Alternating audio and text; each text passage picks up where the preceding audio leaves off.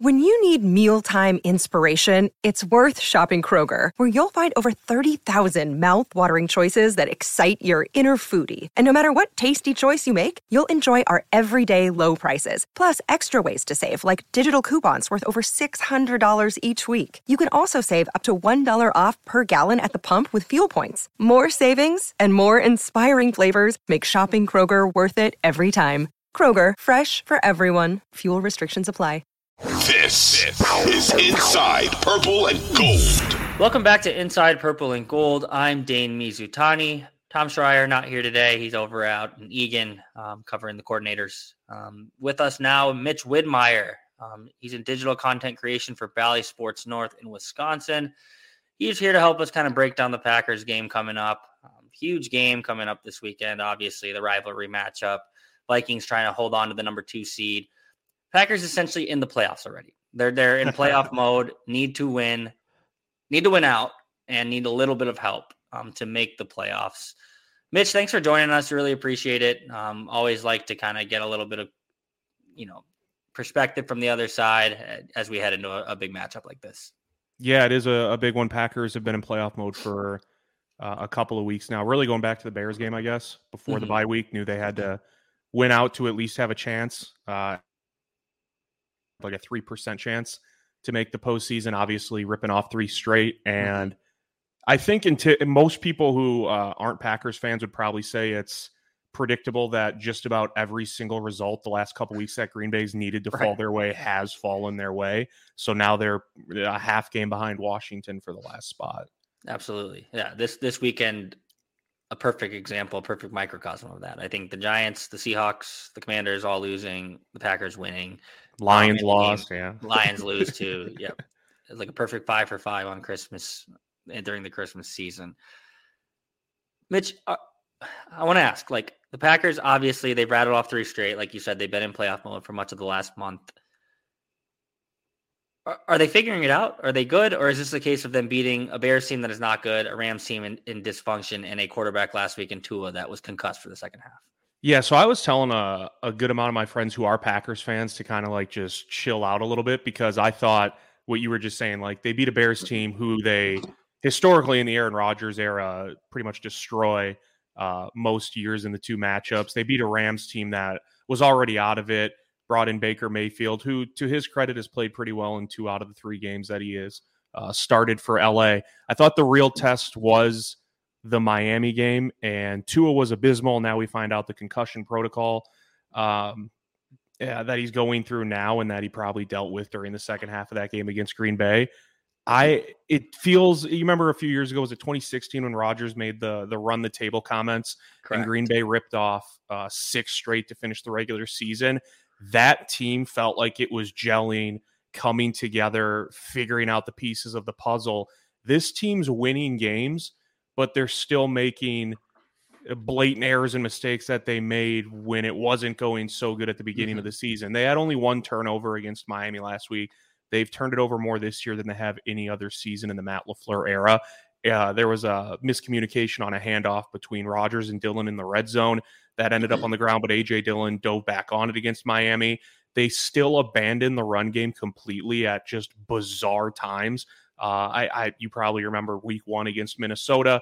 Granted, the Vikings built up a, a pretty strong lead, but Green Bay ended up uh, just completely throwing the run game to the side in the second half. Aaron Jones finished with five carries, and AJ Dillon like started the year pretty slow, but he is really getting hot late in the season. So they still abandon the run game at just kind of wacky times.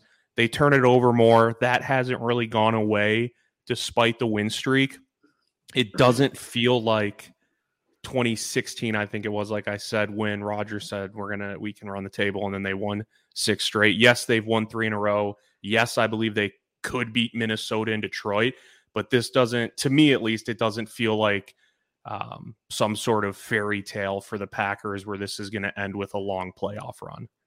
I do remember that season and yeah. i remember it from a Minnesota perspective, um, covering the Vikings, seeing like the Packers, like, like oh, they're hot, like they can, and and that team did feel like if if this team can get in, if this team can truly run the table, like it felt like they could win the Super Bowl. Um, yes, because they were gelling, um, because Aaron Rodgers was what five six years younger in the peak of his prime because he had star receivers around him. Well, what is the, the Aaron Rodgers relationship with the Packers? What's it been like to kind of cover in, in more of that Packers echo chamber this year? Because we see it um, from afar. What has that relationship looked like on, on kind of a weekly basis um, as someone who follows the team in, in Wisconsin?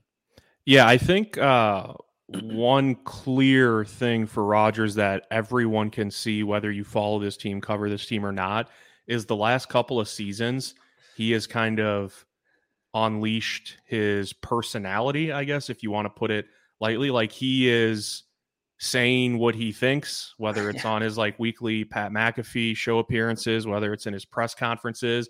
Like he's not really holding back on many topics, whether it's football uh, related or not. And obviously, that's gotten him in a bit of not trouble, but a bit of uh, like hot water, I guess you could say, uh, mm-hmm. especially when the the COVID stuff was going on. And I I believe that most people want the players and the coaches to not give the boring answers, to not do coach speak. Um, like I listen to the Le Batard show a lot, and they have like a weekly segment dedicated to coaches sound bites where they're just saying like the coach speak answers. And so I I appreciate that Rodgers is like giving a glimpse inside of like who he is, but it obviously rubs some people the wrong way. Just kind of these last couple years, he when it comes to that sort of thing, he just doesn't seem like he gives a damn. He just yeah. is. He is who he is at the, saying what he wants to say, and he's not really shying away from any topics. So that part of it has really changed. Um, and typically, I think people would uh, appreciate that, but sometimes he takes it right up to that edge where you're like, eh, maybe maybe shy away from this topic. You know what I mean, Dane? And, right, right. and he, he'll just keep diving in. So yeah, I think that aspect of it has changed a lot. For sure. Are are the is the team still behind him though? Like it's pretty clear, right? Like he still has the Packers um, believing that they can win these final two games. Like it's not something where I guess can correct me if I'm wrong. Like you've seen people jump off the ship in, in Denver with with Russell oh. Wilson. You've seen like Derek Carr, he's being benched this week. I know there's things in in the contract involved in, in that decision and not just the, the play of the team.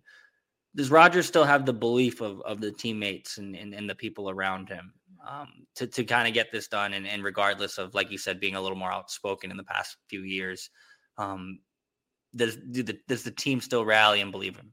Yeah, I think a, a big indicator too, Dane, or something that helps Rodgers' case. First off, yes, I think they absolutely do, or else uh, I don't think they find a way to beat sure. Miami. I don't think they find a way to come back from, I think it was 10 down against Chicago in the fourth yep. quarter in Chicago to win that game. So, yes, to answer your question, and I think a big helper in that is some of these past instances, the run the table comments. It didn't not happen. They ended up winning the last six regular season games. The year they won the Super Bowl, they snuck into the playoffs and then went on the road in Philly, on the road in Atlanta, on the road in Chicago, won all of those games before taking on or beating the Steelers uh, in Jerry World in Dallas. So he's had pa- a couple of past instances of this. Packer fans are a bit spoiled. They're used to being like a, a shoe in for the playoffs, a guaranteed lock spot. And that's been the case, especially in the Matt LaFleur era. Now that script has kind of flipped this year. Had and Rodgers didn't make any guarantees before this three game win streak, but I think some of his past successes in similar spots give some of these younger guys, especially, belief that like, hey, we have Aaron Rodgers, and I know you mentioned like it's not Rodgers five six years ago, and it certainly isn't. And he's had his own uh, issues on the field this year, just not looking as as razor sharp as he has in years past, and missing some open guys in critical spots. But I think just name recognition alone, Aaron Rodgers, even other teams are like, hey, they, they might end up ripping off these last two and finding a way in. So, yeah, I think the team definitely rallies around him still. It, it makes sense that you say that um, because, yeah, like guys like Christian Watson, Romeo Doubs, like young guys in the league now getting to play with Aaron Rodgers.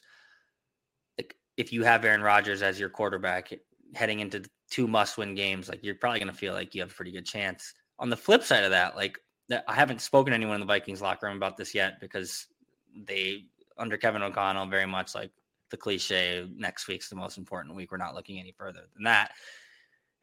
If you gave them some truth serum though and said like which team do you not want to play in, in, in wild card weekend, like Aaron Rodgers and the Packers would be number one for sure. Like if the Packers sneak in at the seven seed, I guess if they if the Packers get the seven seed, there is a chance the Vikings drop to three because inherently that would mean the Vikings have lost. I do think the, the Niners probably win out.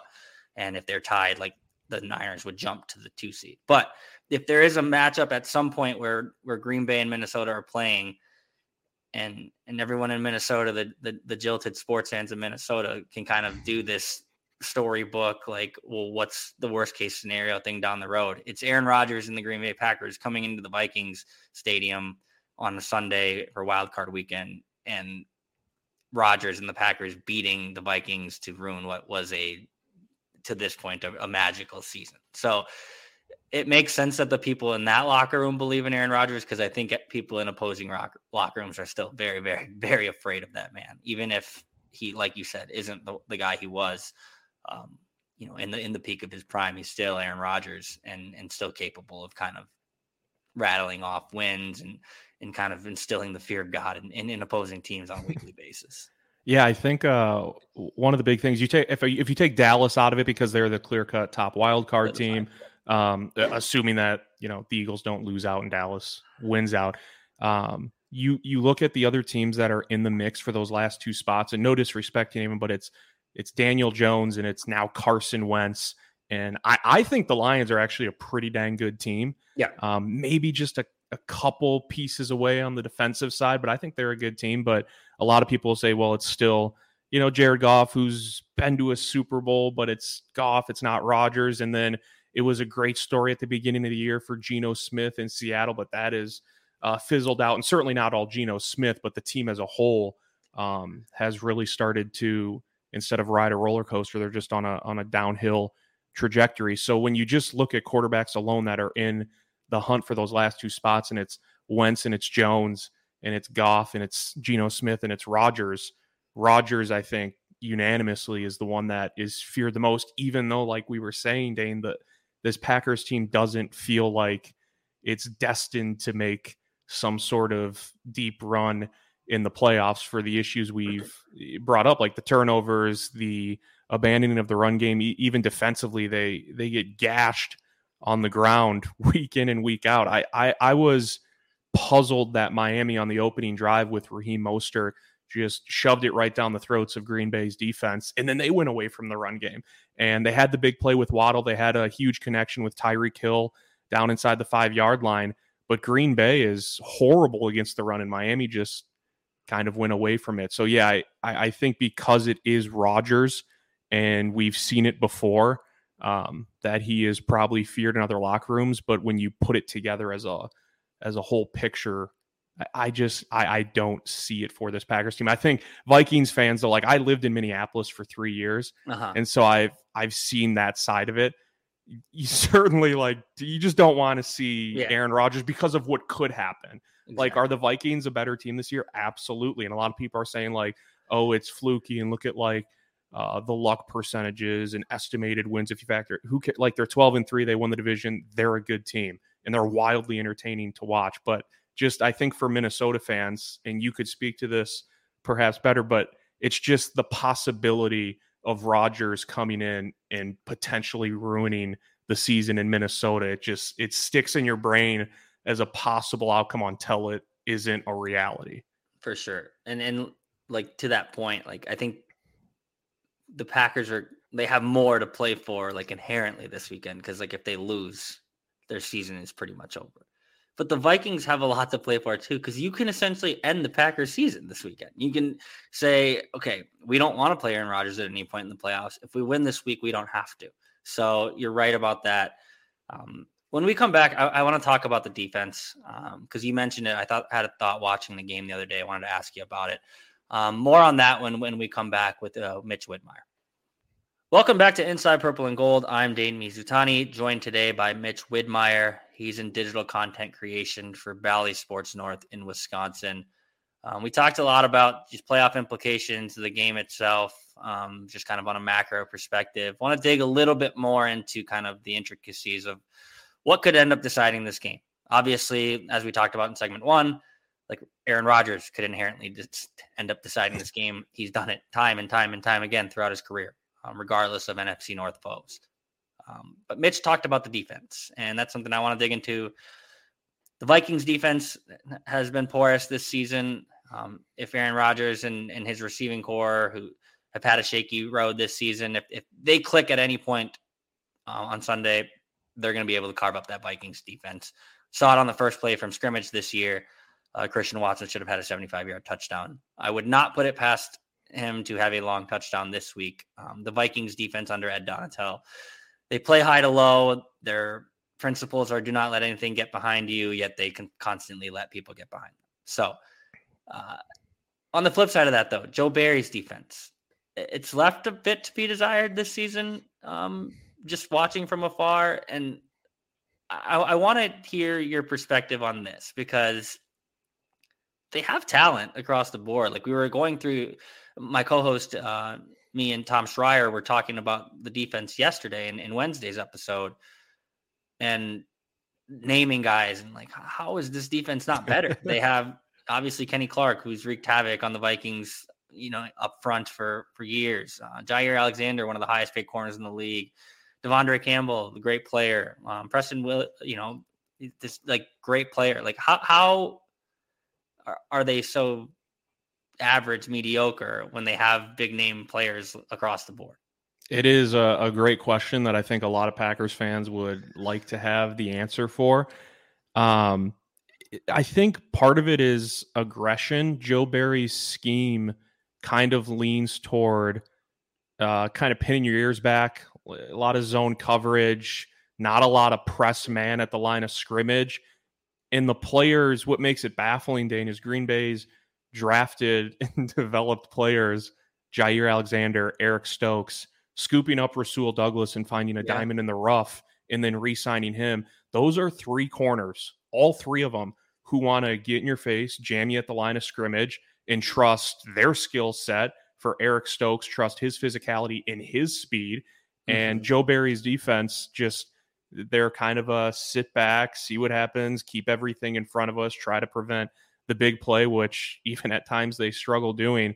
It's it is a great question. I, I, I don't know if there's you know one specific answer, but I think the players that they have and a lot of the premier players they have, I always look at the secondary with the three headed monster I just mentioned. Even though Stokes is gone for the year, they don't at times Green Bay when whether it's Barry or whoever. Obviously, the easy finger to point is at the DC. They don't put these players in advantageous spots right. based on what they do well. Uh, so that's that's one big thing. Every team goes through injuries too, but when they lost Rashan Gary, he had six sacks in eight games and then tore his ACL in Detroit. That was huge. And and uh, Kingsley Enagbare, rookie out of South Carolina, has filled in pretty well. I mean, Rashan Gary's a different animal, and they they've missed him on the edge because Preston Smith, you mentioned his name, he's still been great. Uh, De'Vondre Campbell, Quay Walker has been phenomenal for Green Bay. Uh, seems like every time there's a tackle made and there's a, a, mini pile or a handful of players in the vicinity, Quay Walker is always just right there um, making plays. So, yeah, it is kind of baffling. And I know there were a lot of Packer fans last week saying, like, oh, look at all the turnovers they forced uh, against mm-hmm. Miami. They forced four of them and three picks by Tua. I did not think one of those interceptions by Jaire, Rasul, or De'Vondre Campbell were like, wow, what a play by the defense. All three picks were like, oh my gosh, Tua. Like, yeah, why are you throwing that? overthrow, misread. I know uh, Mike McDaniel said on the De'Vondre Campbell pick, I think it was, that the running back ran the wrong route. Because if you watch that one, there was no one in the area except De'Vondre Campbell. Yeah. So you can't like knock the Packers for it. But I do think a lot of people who side with the green and gold are trying to do this thing where it's like, well, hey, the defense is starting to force turnovers. And at least in that game against Miami, it was Miami just shooting itself in the foot over and over and over again. It wasn't the Packers making these like incredibly instinctual plays or Joe Barry having them in spots to, you know, like fool Tua uh, yeah. in the passing game. It was just Tua not having a good game at all. Yeah. And, and as we found out, Tua being maybe probably likely concussed for the second half. Probably didn't yeah. help in, in some of those decision making throws. You, you mentioned Mitch um, Jaire Alexander, just like the player that he is. Correct me if I'm wrong. He did not shadow Justin Jefferson in Week One, and I think he was pretty upset about that because Justin Jefferson popped off for 184. Um, kind of started this MVP caliber season. He won't win the MVP because quarterbacks win the MVP and quarterbacks only. Um, but if there's a t- player that is most important to his team, um, Justin Jefferson's right at the top of that list. But Jaire was pretty pissed that he didn't shadow him in week one, correct? Yeah, he mentioned. I don't even want to try to paraphrase because it was all the way back in week one, but he didn't mince his words.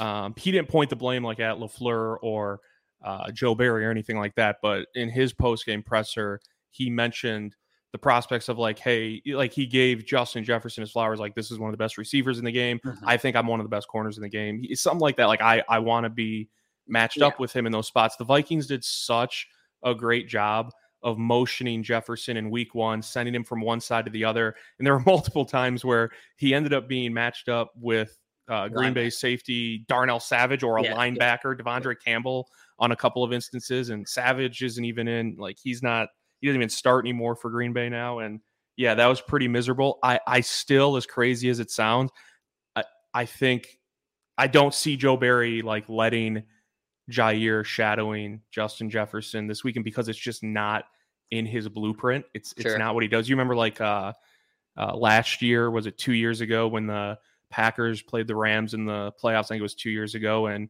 there was a lot of hype around Davante Adams and Jalen Ramsey in that matchup, and the Rams do something similar with Ramsey, where he's not he's so good, but he's not shadowing wide receivers. And there were a couple of instances where Davante went in motion. He was going like this to Ramsey, like, "Come on, like, come follow me." And uh, so Jefferson can do that if he wants this week. And I don't think Barry's scheme will allow for much like mirroring from from Jaire, which uh, even as like a neutral, if you're a neutral fan, if you're not a Packers yeah. fan or a Vikings fan, that matchup would be so fun to watch because both of them are premier talents, but they're also really good at John. Like, you know, there'd be some barking going back and forth on both sides. It'd be incredibly fun to watch, but I think we'll be robbed of that opportunity. Yeah, the interview by Jaire Alexander post game um, on television was world class last oh. week. And, and, you're right. Like, both those guys, between that and, and Justin Jefferson, he like Jaws in like the most casual way. Like he'll just kind of say things during his weekly press conference that you're like, you're talking shit right now, but like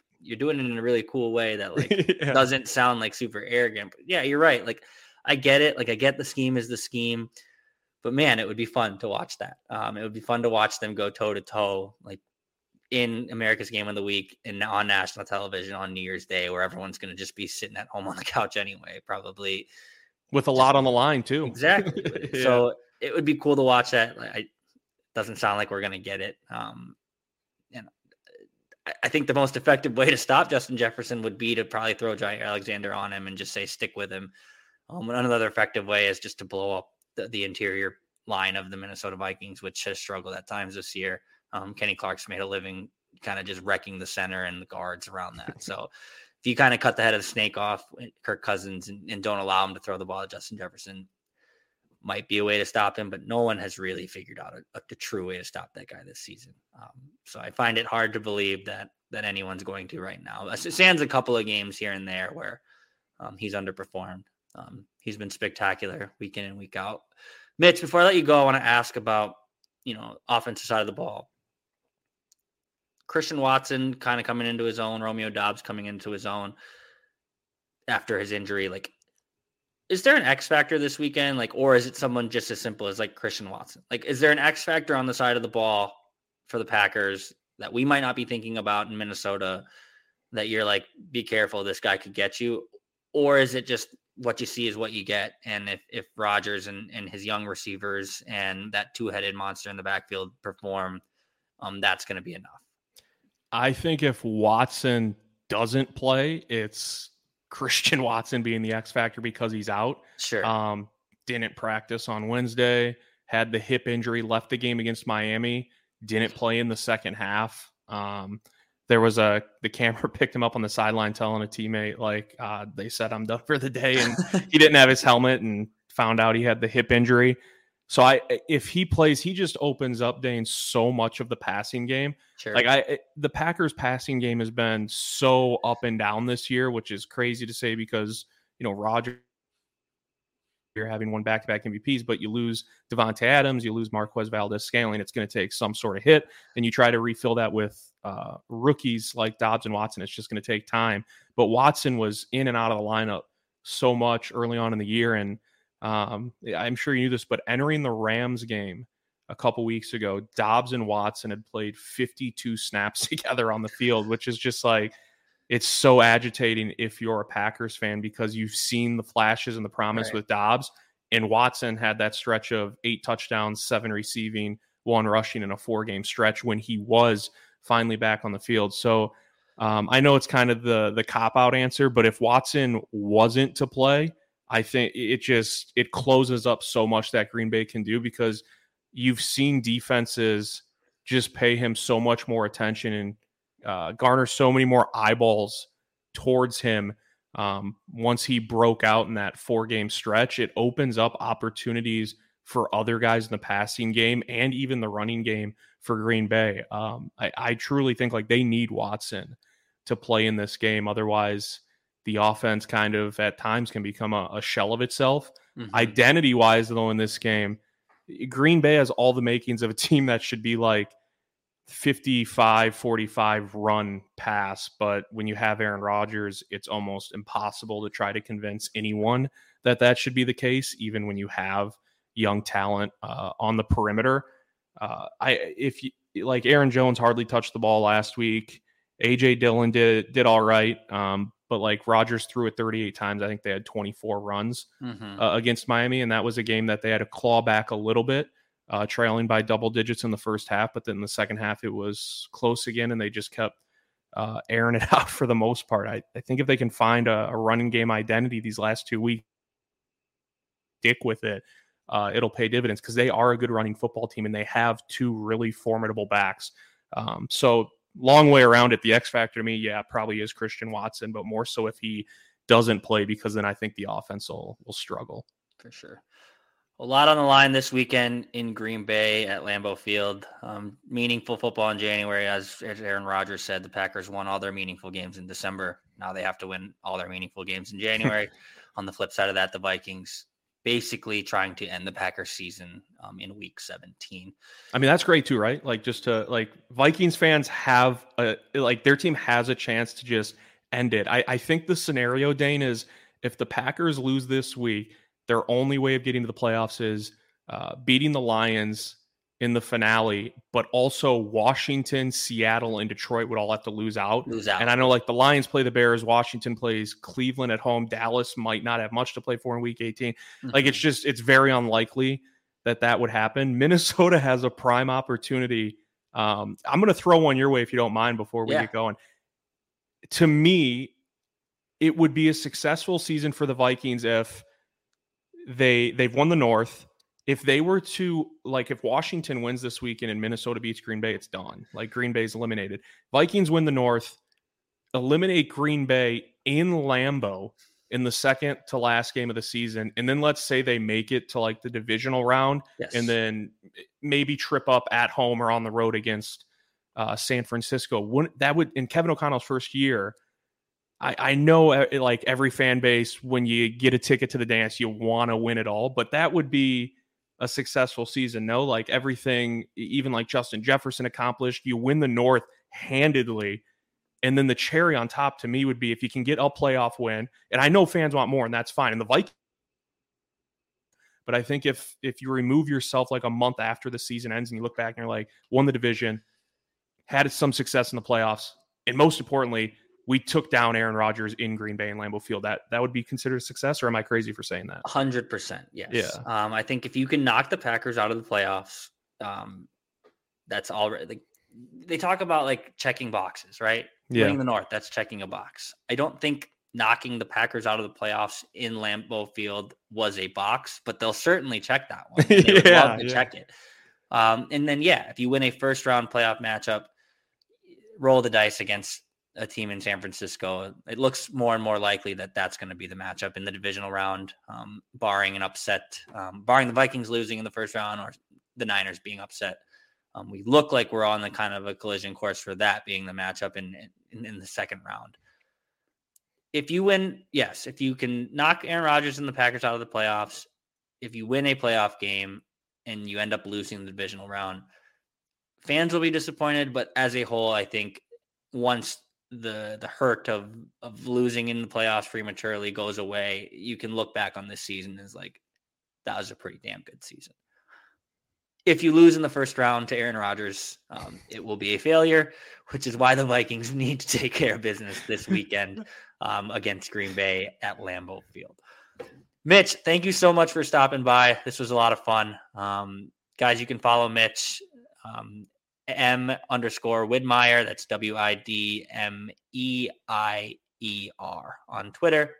Nailed um, the pronunciation too, man. That's a difficult one for some people. Hey, Look at that. We, uh, we do our pre-scouting here on Inside Purple and Gold. So, Mitch, thank you so much for joining us. When we come back, we'll do a little purple prop party before we get out of here. Um, and then wish you guys a happy new year and everyone prepare for that Sunday game in Lambeau Field. Um, Mitch, thanks again. Really appreciate having you on. Yeah, thanks for having me. I appreciate it. Welcome back to Inside Purple and Gold. I'm Dane Mizutani. It's time for Purple Prop Party. We do this every Thursday. I guess this episode will release on Friday, um, but we do it in advance of every game. So, what better time to keep it rolling than before a Vikings Packers game? It's getting the game of the week treatment. It'll be a 325 kickoff Central Time, 425 Eastern. And Green Bay is favored by three points. Uh, I think that line opened up at minus four. I saw it move a little bit this week. DraftKings Sportsbook has it finalized, at least as of we're recording this Thursday. Um, the episode will drop Friday. Green Bay minus three this weekend hosting the Vikings. Over under for that game, 47 and a half. As I said earlier, 325 kickoff central time. That's 425 Eastern time. I don't know how to feel about this game. Um, and as I said, we're recording on a Thursday. Uh, we've talked extensively, uh, uh, you know, about the Vikings and the Packers over the past few days. The Vikings have something to play for this week. They are trying to continue their hold on the number two seed, but Green Bay has more to play for. As me and Tom Schreier talked about in Wednesday's episode, like Green Bay is basically in the playoffs from here on out. They are seven and eight. They need to win out essentially, and then get a little bit of help uh, with the, the, Commanders' loss um, to make the playoffs. So, you know, I cover the NHL too. I cover the Wild, and, and you talk a lot about the de- the more desperate team, and and that seems to be a hockey cliche more than any of them. Uh, but I think it applies at times. Um, I think it is also sometimes a cop out, but I think it does apply in certain games. Um, the more desperate team usually comes out a little harder a little faster, a little stronger, and more often than not, you see the team that's playing with a little bit more desperation finish on top. Green Bay has more desperation this week. Um, they have more of a, you know, if we don't do this now, we won't have a chance mentality. Because of that, I, I think Green Bay covers this weekend. And I've pretty much picked the Vikings every single one of these purple prop parties to date. Um, I've had a pretty good record doing that because the Vikings have had a pretty good record all season. Uh, they're 12 and 3. Um, I, am not sure I picked them to win every game. I don't know if I'm 12 and 3, but pretty close to that. I think Green Bay wins this weekend. Um, I think they cover that three point spread. I think the three point spread essentially is a home spread. Um, Green Bay and Minnesota are similar in in nature, according to Vegas, and Green Bay is getting the points because they're at home. As Tom kind of astutely summed up yesterday, the Vikings should look at this Green Bay team as the team they were preparing for week one, the team that everyone thought entering this season could win the North, should win the North, would likely win the North. Um, the fact that the Vikings are 12 and 3 and have already won the North uh, was not something prognosticators thought was going to happen. Certainly not 12 and 3, but I don't even think a lot of people thought the Vikings had a chance of winning the North. I think Green Bay was a team a lot of people looked at as these guys these guys are the team to beat until further notice. Um, Rodgers, despite that rocky relationship, is going to get it done, and then Green Bay can kind of take a back seat to the rest of the division when when Rodgers moves on.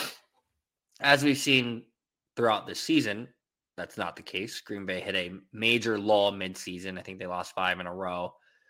Um, you're starting to see them figure it out now.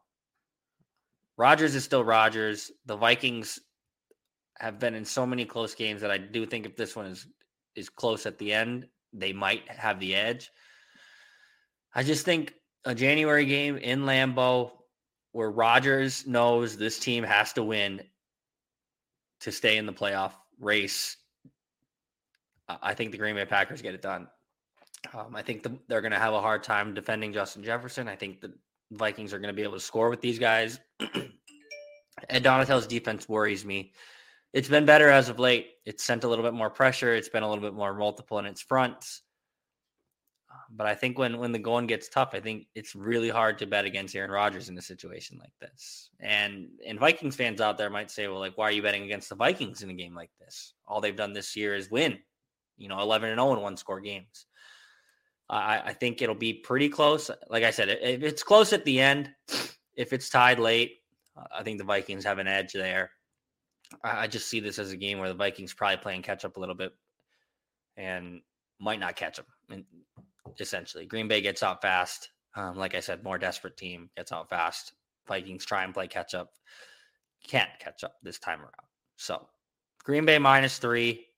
I like them to cover that spread. The over under 47 and a half. I like that to go over. I think this is going to be,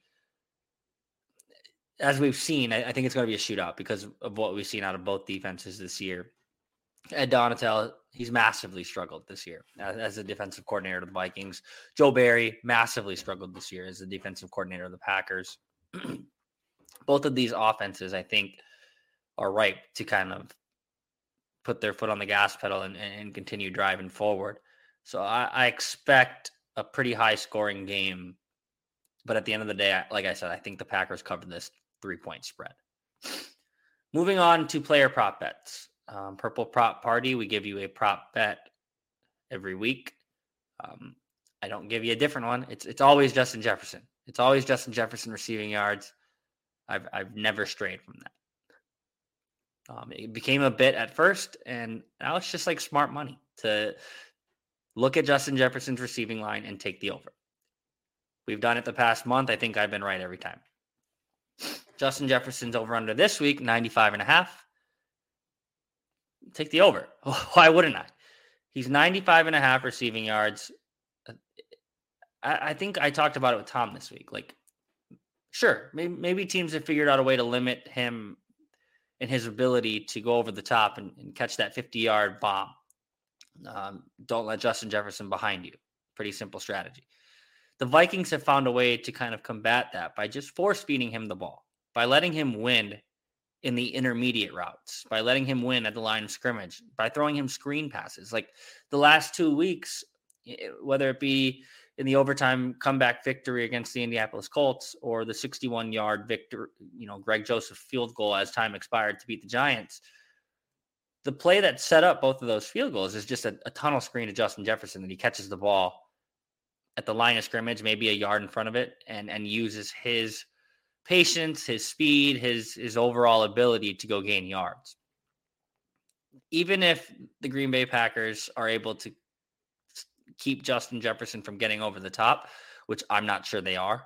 Um, we saw what he did in week one. I think 184 in week one just running wide open on crossing routes. Um, for some reason, Jaire Alexander not shadowing. All of that com- com- like compounded into Justin Jefferson kind of breaking out in week one and continuing that momentum moving forward. So even if the Packers are able to limit Justin Jefferson's ability over the top, which, like I said, I don't know if they will be able to do, he's going to get 15, 16, 17 targets in this game. Um, he's going to and, and if he gets those, he's going to haul in at least nine, at least 10 of those. Uh, it's like, it's it's just smart money at this point to take the over because the Vikings find a way to get Justin Jefferson the ball. Also, the emergence of TJ Hockenson last week, as Tom Schreier said in, in Wednesday's show, that helps Justin Jefferson. You can't just double, triple team Justin Jefferson with, with TJ Hockenson over the, running over the middle, running a you know in routes, in breaking routes, like even the corner here and there. You have to respect that guy, and that takes a little bit of pressure off of Justin Jefferson on the outside or in the slot or wherever the Vikings choose to line him up. So I think Justin Jefferson goes over 95 and a half. I think that's a pretty easy bet. I'd be pretty surprised if he did not go over that number. The number I'm more interested in, and this sounds ridiculous, is 208, over under 208 and a half yards. Uh, I would take the under because no person in their right mind is betting over 208 yards. That would be a franchise record. I, I think the franchise record before Justin Jefferson broke it against the Lions was 210 yards by Sammy White, and that was I think that that held for like 40 years. Um, Randy Moss didn't break it. Cris Carter didn't break it. Stefon Diggs didn't break it. Adam Thielen never once sniffed it. Um, and Justin Jefferson finally surpassed that 210 receiving yard total from Sammy White. If Justin Jefferson gets 209 yards this week, he passes Calvin Johnson for the most receiving yards in a single season. That record is 1964. Calvin Johnson set it a heck of a long time ago. I think it was in 2012. Uh, Justin Jefferson, if he plays the final two games of the regular season, I think he breaks that. But I think there would be something nice and poetic about him doing it in 16 games because as record books happen and continue to change and evolve, like people look at games played, respect rightfully so. And Calvin Johnson got 1964 in 16 games. If Justin Jefferson passes that number in 17, people are going to kind of put an asterisk on it. Fair, not, who knows. But if Justin Jefferson could get 209 this week, if the Vikings could beat the Packers in, in, in the process, um, I think that would be a really cool moment um, for a season that's already seen a lot of really cool moments. So I will take the under on 208 and a half because I'm not an insane person. Um, but I will take the over on 95 and a half Justin Jefferson receiving yards. Um, I think that's an easy go ahead and book it um, and, and, and think about where you want to spend your money. So that's all we got for this episode of Inside Purple and Gold. We will be back on Sunday, New Year's Day. Could be a late record. Um, we'll see what happens. Maybe even Monday because of the it's a 325 start. Tom's going to be out in Lambeau Field. Um, I'm not sure even when he'll be done writing. That's going to be such a you know a touch and go game, and and I think there's going to be a lot to write about afterwards. So we'll either come at you Sunday night or early Monday morning. Um, until next time, thanks for listening. If, if you like what you're hearing, please follow, please subscribe, um, rate us, review us. That's Inside Purple and Gold, anywhere you get your podcasts. It's Apple, Spotify, Google Podcasts, the Audacy app. Um, we really appreciate the engagement so far and uh, looking forward to hopefully covering a, a, a lengthy playoff run. So I'm Dan Mizutani, Inside Purple and Gold. We're signing off.